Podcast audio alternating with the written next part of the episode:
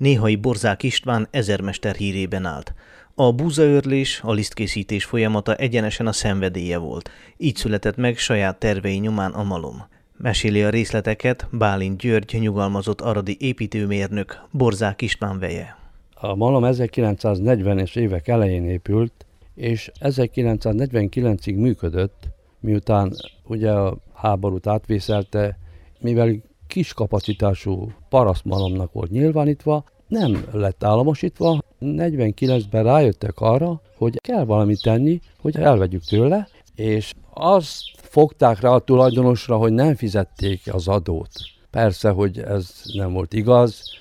Kizavarták a tulajdonost, Szapósomat elvitték három év kényszermunkára, és az anyósom meg két kisgyerekkel, elnézést, elnézést könyörök, el kellett küldözzék a faluból azért, hogy nehogy földgyűjtsák a malmat. Egyik napról a másikra nincs lettek, és akkor maradt a malom a államnak.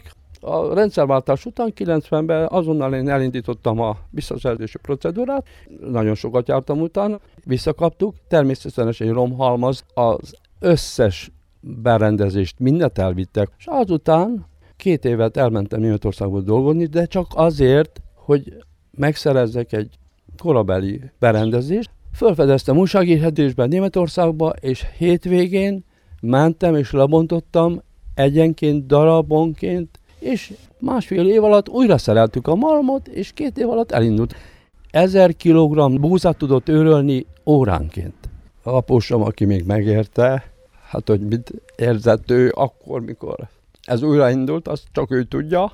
És ez a malom 12 évig működött, de ugye ez a technológia egy kicsit régebbi, hát ezt nem lehet kivédeni, és akkor úgy gondoltuk, hogy inkább leállunk. Vezessen egy kicsit körbe itt a malomba, Nagyon hogyha szétnézhetünk, hogy mi Én is található. Nagyon szívesen megteszem. Bejövünk a malomnak a szívéhez, ez villanymotor. Eredetileg egy Lanz Bulldog dízelmotor működtette, mert még akkor nem volt villanyáram benne. A rendszerváltás után a régi Lanz Bulldogokat visszakaptuk. De időközben a villanyáramot bevezettük. Hát hol is kezdem itten? Ha a zsákba hozták a búzát, akkor beöntöttük ide a garatba, a garatból a felvonó fölvitte, ráment egy szelektorra, ahol a pejvát és a szalmát kirázta, aztán fölment a másik felvonóval, aztán megint lehoztuk és betettük a pihentetőbe. A pihentetőbe egy kicsit meg volt nedvesítve, hogy a, a héját a hántolóval könnyebben le tudjuk szedni. Azután, miután lefolyt a hengerekre, és a hengerekről, mikor megőrült, a újra felvitték a szitára. Miután átment a szitán, ugye kétféle lisztet készítettünk, itt vannak a zsákok föltéve, lejött, és utána kész volt, és lehetett traktározni és szállítani. Ez volt a régi rendszernek az előnye, hogy apáról fiúra, unokára szállt ez a mesterség, és akkor könnyebb volt. Másképp működött akkor, és ez talán a nagy baj, hogy ez megszűnt ma nincsen szakképzés, és nem találni ember. Tehát ez a malomipar, ez kihalt teljesen. Most már olyan nagy kapacitású malmok, ugye számítógépes rendszerrel, hát nem lehet már ezzel a régi malmokkal összehasonlítani. És ez a régi malmos, ez már megszűnt.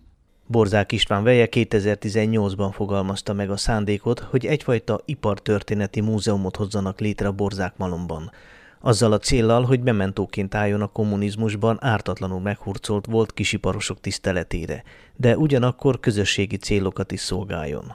Már hagyományá váltak a nyári találkozók a kistérség közéleti személyiségeivel, a gyerekek számára pedig kikapcsolódást, a szórakozás mellett a Molnár mesterséggel való ismerkedési lehetőséget is kínál Bálint György.